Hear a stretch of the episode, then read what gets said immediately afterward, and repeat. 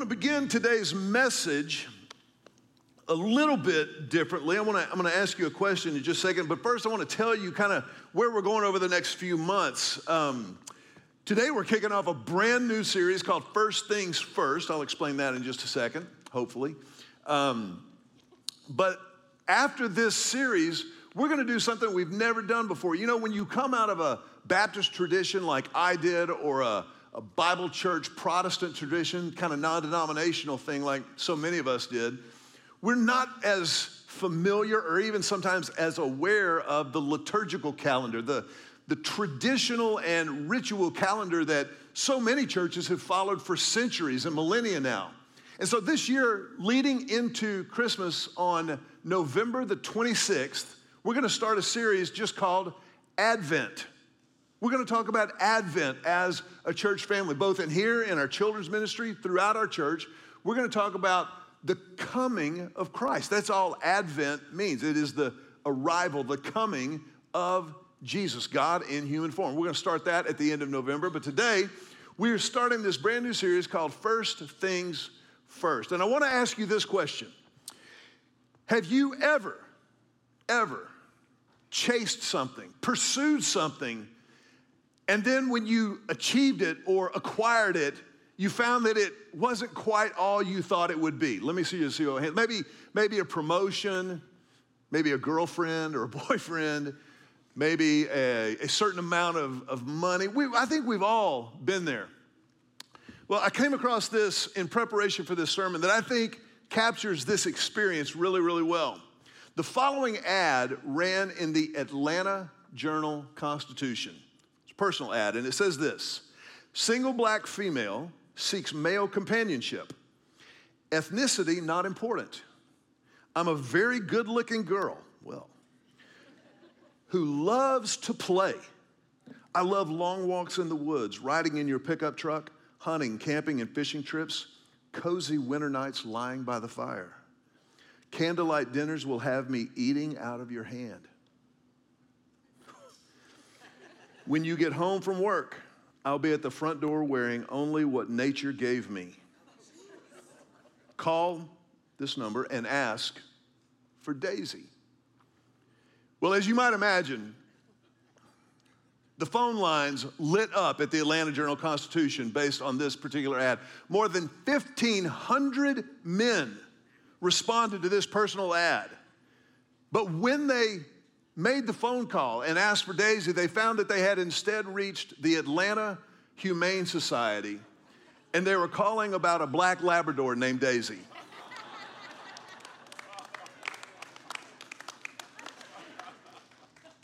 Now, I, I, need you to understand something. I could not verify that this actually happened, but can I just suggest to you it doesn't really matter? That's the greatest story I've ever heard in my life. Is that great? Candlelight dinners will have me eat. I love that. Sometimes the things that we pursue the most eagerly, the most voraciously, when we finally get them, when we finally achieve or acquire them, they don't yield everything that we thought they were going to yield. Rick Rubin is an American music producer. He is really without parallel in the music industry. He has worked with everyone from Run DMC to Metallica, the Red Hot Chili Peppers to Johnny Cash. I mean, that's, that's quite a resume. In 2007, Time magazine listed him as one of the 100 most influential people in the world. This is a guy who turns dials on a music board. But listen to what Rick Rubin had to say about his success. He said, It's hard to get really depressed until your dreams come true. Once your dreams come true and you realize you feel the same way you did before, then you get a feeling of hopelessness. Now, I would think if you looked at Rick Rubin's resume, if you were to examine his life, you, you would find somebody who had experienced every single bit of the American dream, the, the human dream. He had wealth, he had fame, he had influence, he was great at his job. He had a, a Rolodex and a contact sheet that could get to anybody on the planet at any time. And yet, he found that this thing he had been chasing and pursuing did not deliver the, the peace. It didn't deliver the, the satisfaction and the fulfillment that he thought it would when he began the chase. If you've been alive for more than about 30 minutes, you understand that dynamic. You may not have the resume of Rick Rubin. You may not have called a personal ad and gotten a number for a Labrador retriever, but you understand this dynamic that there is absolutely nothing, there is absolutely no one on this earth who can provide the peace that we were created longing. The Bible says in the book of Ecclesiastes that God has placed eternity in the heart of man. That, that means that God has placed within you and within me a desire that we cannot satisfy, a, a, a longing, a craving that we have that only God can satisfy.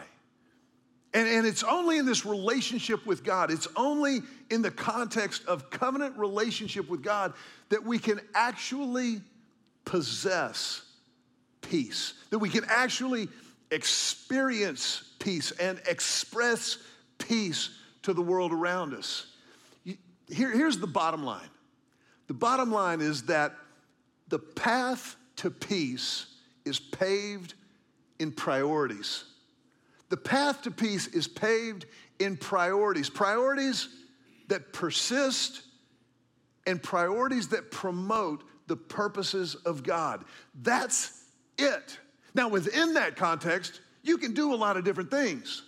But if you use any of those different things to access peace, every single time we will reap disappointment, frustration, dissatisfaction, and it will absolutely wreck every other part of life. It is only in the context of a relationship with Christ that peace is even possible. And it's the path to peace that is paved with priorities. In this series, First Things First, we're going to take a very, very small section of Jesus' Sermon on the Mount and go deep. We're, we're going to go deep on this in a way that I think will allow us to come away with hopefully a new appreciation, a new valuing of the entirety of Scripture. But we're going to look at one particular passage Jesus' Sermon on the Mount, the most famous sermon ever preached. It's found in Matthew chapter number six. In Matthew chapter six, Jesus says something so profound, so radical about priorities and peace. He's, he's speaking in this particular section of the Sermon on the Mount about our relationship as people with possessions, with things, the things that we worry about, the things that we fret about, the things that we obsess over. And look at what he says in Matthew chapter 6, verse 31 and following. The Son of God says this He says, So do not worry, saying, What shall we eat, or what shall we drink, or what shall we wear? For the pagans run after all of these things, and your heavenly Father knows that you need them. Then he says this, but seek first his kingdom and his righteousness, and all these things will be given to you as well. Therefore, do not worry about tomorrow, for tomorrow will worry about itself. Each day has enough trouble of its own. Each day has enough trouble of its own. Would somebody help Jesus preach that sermon? Isn't that the truth? But look at how many times he said, Don't worry, don't worry, don't worry. And for those of you who are new to the Christian faith or you're kicking the tires, this is not some kind of Pollyanna, pie in the sky denial. It's not like, you know, Bobby McFerrin, don't worry, be happy. That's not what Jesus is doing here. Because remember what he said? He said, Don't worry about these things that the pagans run after. I, God knows you need them. You, God understands you got to eat. Turn to your neighbor and tell him, You got to eat. Here's something that's very, very important for us to understand. I think, in the context of of a Sunday morning worship service in church, we would all agree, at least theoretically, that placing too much emphasis or too much importance on material possessions is spiritually immature, right? We would all oh, I don't do that. I know people who do, but that's not me, Mac. I, but isn't it also true that it is just as spiritually immature to ignore them and act like they don't matter? Jesus said, Where your treasure is, there your heart will be also. It actually does matter. But the key is proper perspective. Jesus said, Listen, you worry about what you're gonna wear, what you're gonna eat, what you're gonna drink, what you're gonna drive, where you're gonna live. God knows that you need all those things, and He's got you covered. But seek first His kingdom and His righteousness. This is what my lovely bride Julie calls the power of instead. The power of instead. Jesus doesn't just say, don't worry, just get over it and live with it. He says, no, no, no. Not only don't worry, but instead, rather than, in favor of, do this so that you're not doing that. Seek first his kingdom and his priorities. Seek first, that's about priorities. Now, kingdom is one of Jesus's most repeated, most emphasized themes throughout all of his teaching. If you were to read Matthew, Mark, Luke, and John, you would see Jesus use the term kingdom over and over and over again. Even before Jesus began his earthly ministry, John the Baptist was crying out in the wilderness Repent, for the kingdom of God is at hand. Repent, for the kingdom of God is at hand. These are Jesus' first recorded words in the Gospel of Mark. Repent, for the kingdom of God is near. But what is the kingdom of God? That, that's, that's an interesting concept, isn't it? I, I, I wonder how many of us would be able to answer that. If Jesus talked about it as much as he did, it kind of follows that we ought to be able to talk about it. Now, we understand kingdom in an earthly sense. You know, we, we, we watch the Brits, and, you know, Queen Elizabeth II passed away. We, we had the opportunity a few years ago, we were actually in England on vacation. And the day that we were there was the day they were beginning a session of parliament. And so the queen went riding down the street in her carriage with King Philip. We saw the, like I was from here to this really handsome guy in the white shirt right there. That's how close I was to the Queen of England. I was like, Liz, what up? But you know what was interesting? We were there, it just, we, it just happened to be there that day. Just happened to be there. But we were standing at the barricades next to these two elderly British women, deep, deep British. They, they had lived in England their entire lives. And they were literally like giddy schoolgirls at the Beatles because the Queen was going by. They didn't talk to her, they didn't shake her hand, they just were going to see her for the first time in their 75 years of existence. And when the queen went by, they had tears coming down their eye, coming down their face. I was just like, dang. You know she's a person, right? And they're like, I can't believe we've seen her. We've seen the queen. I was like, I don't know, it's that big a deal.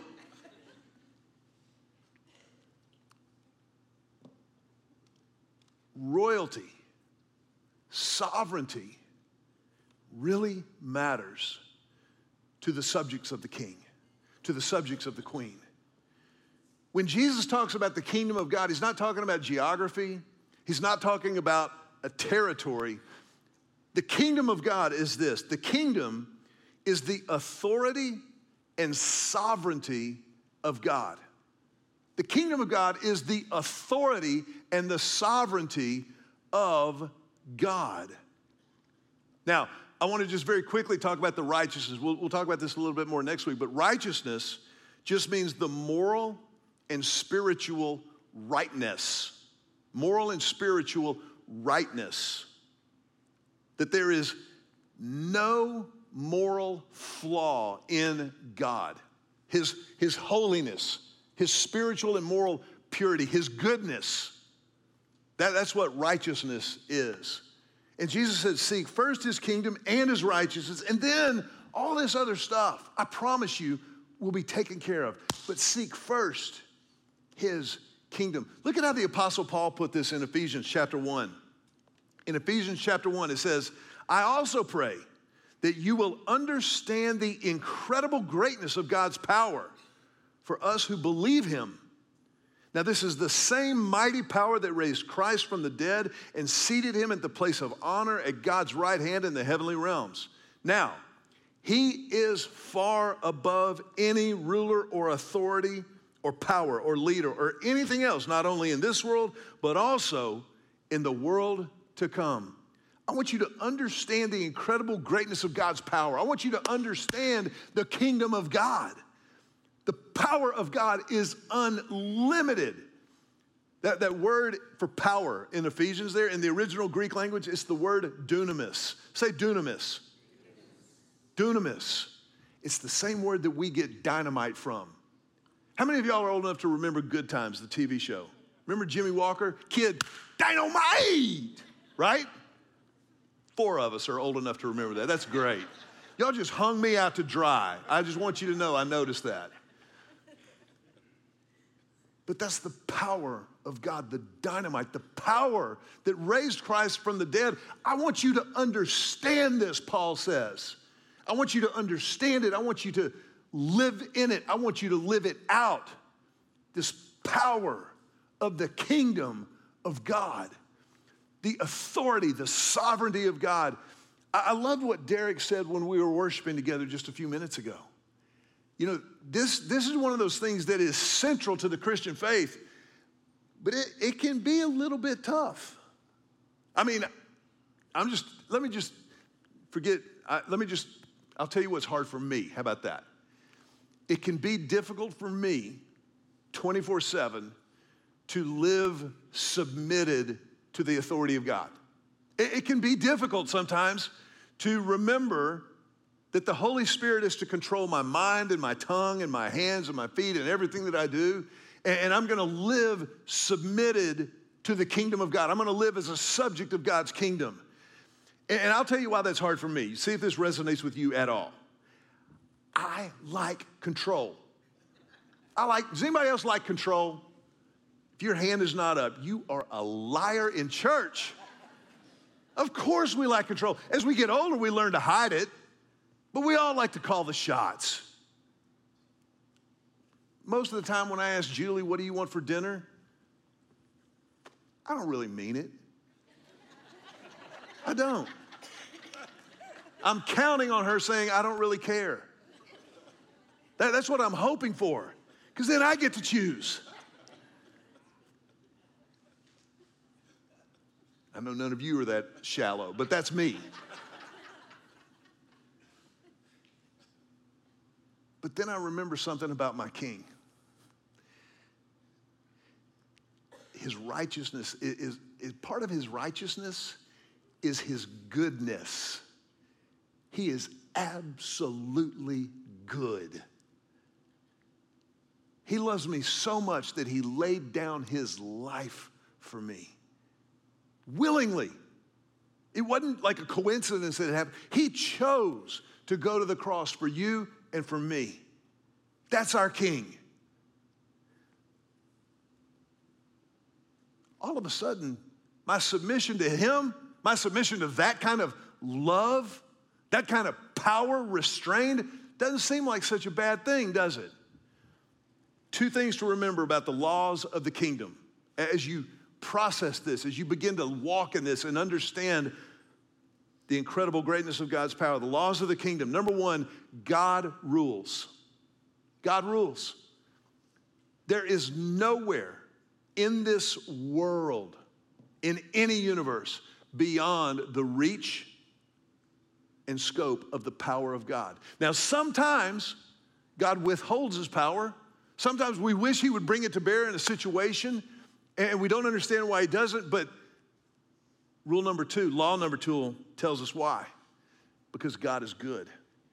God rules, and God is good. So when we seek first when, when our first priority is the kingdom of God, that's when we begin to walk the path of peace. That's, that's when we start, that's when we start to kind of, okay, God rules and God is good. Okay? So that means that everything else is a detail. Doesn't mean nothing else matters, but it means that everything else is a detail. We start to walk the path of peace. Philippians chapter 1, Paul, inspired by the Spirit of God, writes this to a group of new believers, a new church in the town of Philippi. But God, in His wisdom and His grace and His sovereignty, chose to include this in Scripture, in the Bible, for you and for me to live by, to walk by. This is what Philippians 1:27 says. Above all, again, there's that priority thing. You see that? Above all, no matter what, you must live as citizens of heaven, conducting yourselves in a manner worthy of the good news about Christ. Then, whether I come and see you again or I only hear about you, I will know that you are standing together with one spirit and one purpose, fighting together for the faith which is the good news. You must live as citizens of heaven. Here, here's, the, here's the path to peace. Here's how you pave this path to peace with your priorities. Number one, Paul says it change your citizenship, not your residence. Change your citizenship from earth to heaven, but not your residence. You see, when a person comes to faith in Christ, they are automatically redirected. They, their, their citizenship changes from this world to heaven. But, everybody say, but. But, our residence stays the same. We don't change our address, we just change our citizenship. Now, all of a sudden, we are living under a new king, a new authority to walk in a different way than we did before, but we're called to do it right where we are. To, to change our citizenship means that we change our motivations, we change our minds and our hearts. We change our behavior, our words. And that becomes something that people look in and they go, man, there's something different about that guy in a good way. There's something different about her. As I've said before, don't be the weird Christian, okay? Don't, don't, and if you do, don't tell anybody you go to church here. But, but you ought to be different. You, your life needs to look, it needs to sound, it needs to feel different because of the difference Christ has made. Because now you're not a citizen of this place, you're a citizen of heaven. All of a sudden, you have a broader perspective than you ever had before. All of a sudden, you're thinking now not just about the here and now, but eternity, there and then. And, and, and it, it opens up so much more when you change your citizenship, but you maintain your residence. Number two, assimilate into your new citizenship. Assimilate into your new citizenship. That, that means that you, you learn the language of heaven. You learn scripture. You come to make it a part of who you are. You, you learn what it means to be a part of the body of Christ, the church. You, you operate differently. Now it's not dog eat dog, it's all in. Now it's, it, it looks different, it feels different as you assimilate, as you begin to relate to people. And, and now, now let, let's, let's do this for a second. Think about, let, us say that you're, let's say just hypothetically, you're driving down Bee Caves Road out here, okay? Let's say you're driving down Bee Caves Road and the speed limit is 60 miles an hour. And there's somebody who's in the passing lane going 50 miles an hour. Again, just hypothetically, I'm just putting this out there. And you know the speed limit is 60 and you want to go past them, but they, they're not letting you past. Now, because your citizenship is different, but your residence remains the same, you don't call that person an idiot. You, you don't go, What's your problem? And flash your bright lights at them and honk. and get them to see the error of their ways and help them remember driver's ed. You don't do that anymore. Now it's different. Now, when you ask your wife what, you, what she wants for dinner, you actually mean it. When, when you ask your wife or you ask, you know, what movie do you want to go see? Man, now changes. Now you actually got to listen to them. Now you got to you got to care. I mean, it's hard. But that's where the good stuff is. That's where the good stuff is. You assimilate into your new citizenship. And then, number three, what does he say? He goes, I will know you are standing together with one spirit and one purpose, fighting together for the faith. Number three, you share the wealth of your new homeland. You share the wealth of your new homeland. You invite people you know who don't yet know to come to church with you, to, to be a part of this family of faith. All of a sudden, you don't look at church anymore as like, what's in it for me? What did I get out of the sermon? That hopefully and prayerfully still happens, but now you're sharing it with people. You're, you're, looking, you're looking at everything through the eyes of people who don't yet know how extravagantly God loves them.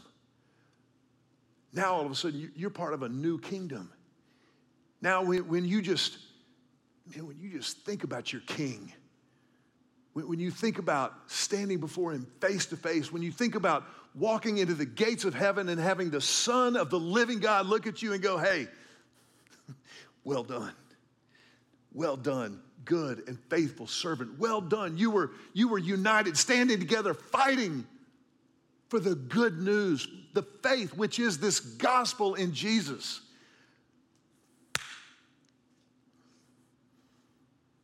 You, you, you will remember those two elderly British women when they saw their queen go by in a carriage. Now we're talking about our king, the King of Kings and the Lord of Lords, the one who loves us perfectly and unconditionally and died on a cross for us. I want you to understand the power of that king. Ephesians chapter 1, verses 22 and 23. God has put all things under the authority of Christ and has made him head over all things for the benefit of the church. And the church is his body, it is made full and complete by Christ who fills all things everywhere with himself. God has put all things under the authority of Christ. Here, here's, here's just one little, one little portion of what that means. You're already under the authority of Christ. You already are. Whether you recognize it or not, you are. That's why the Bible says there will come a day when every knee will bow and every tongue confess that in fact Jesus is Lord. Lord. He is King of all.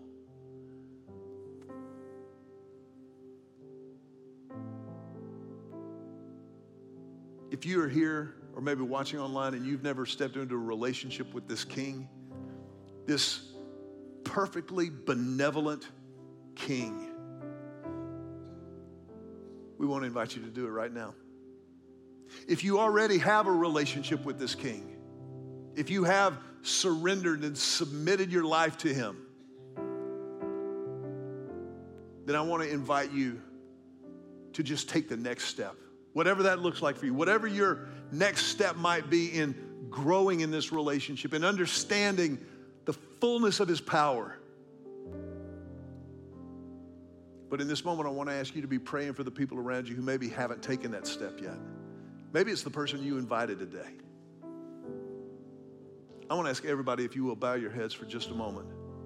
And in this moment, if you want to begin a relationship with Christ, pray silently just right where you are, from your heart to God's, just say this. Just say, Jesus, I need you. I confess my sin to you, to you, my King. I confess my sins so that I can receive your grace and your forgiveness.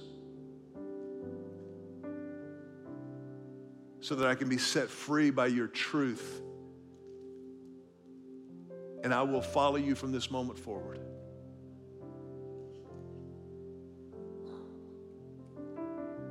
Lord, I pray this prayer in your name.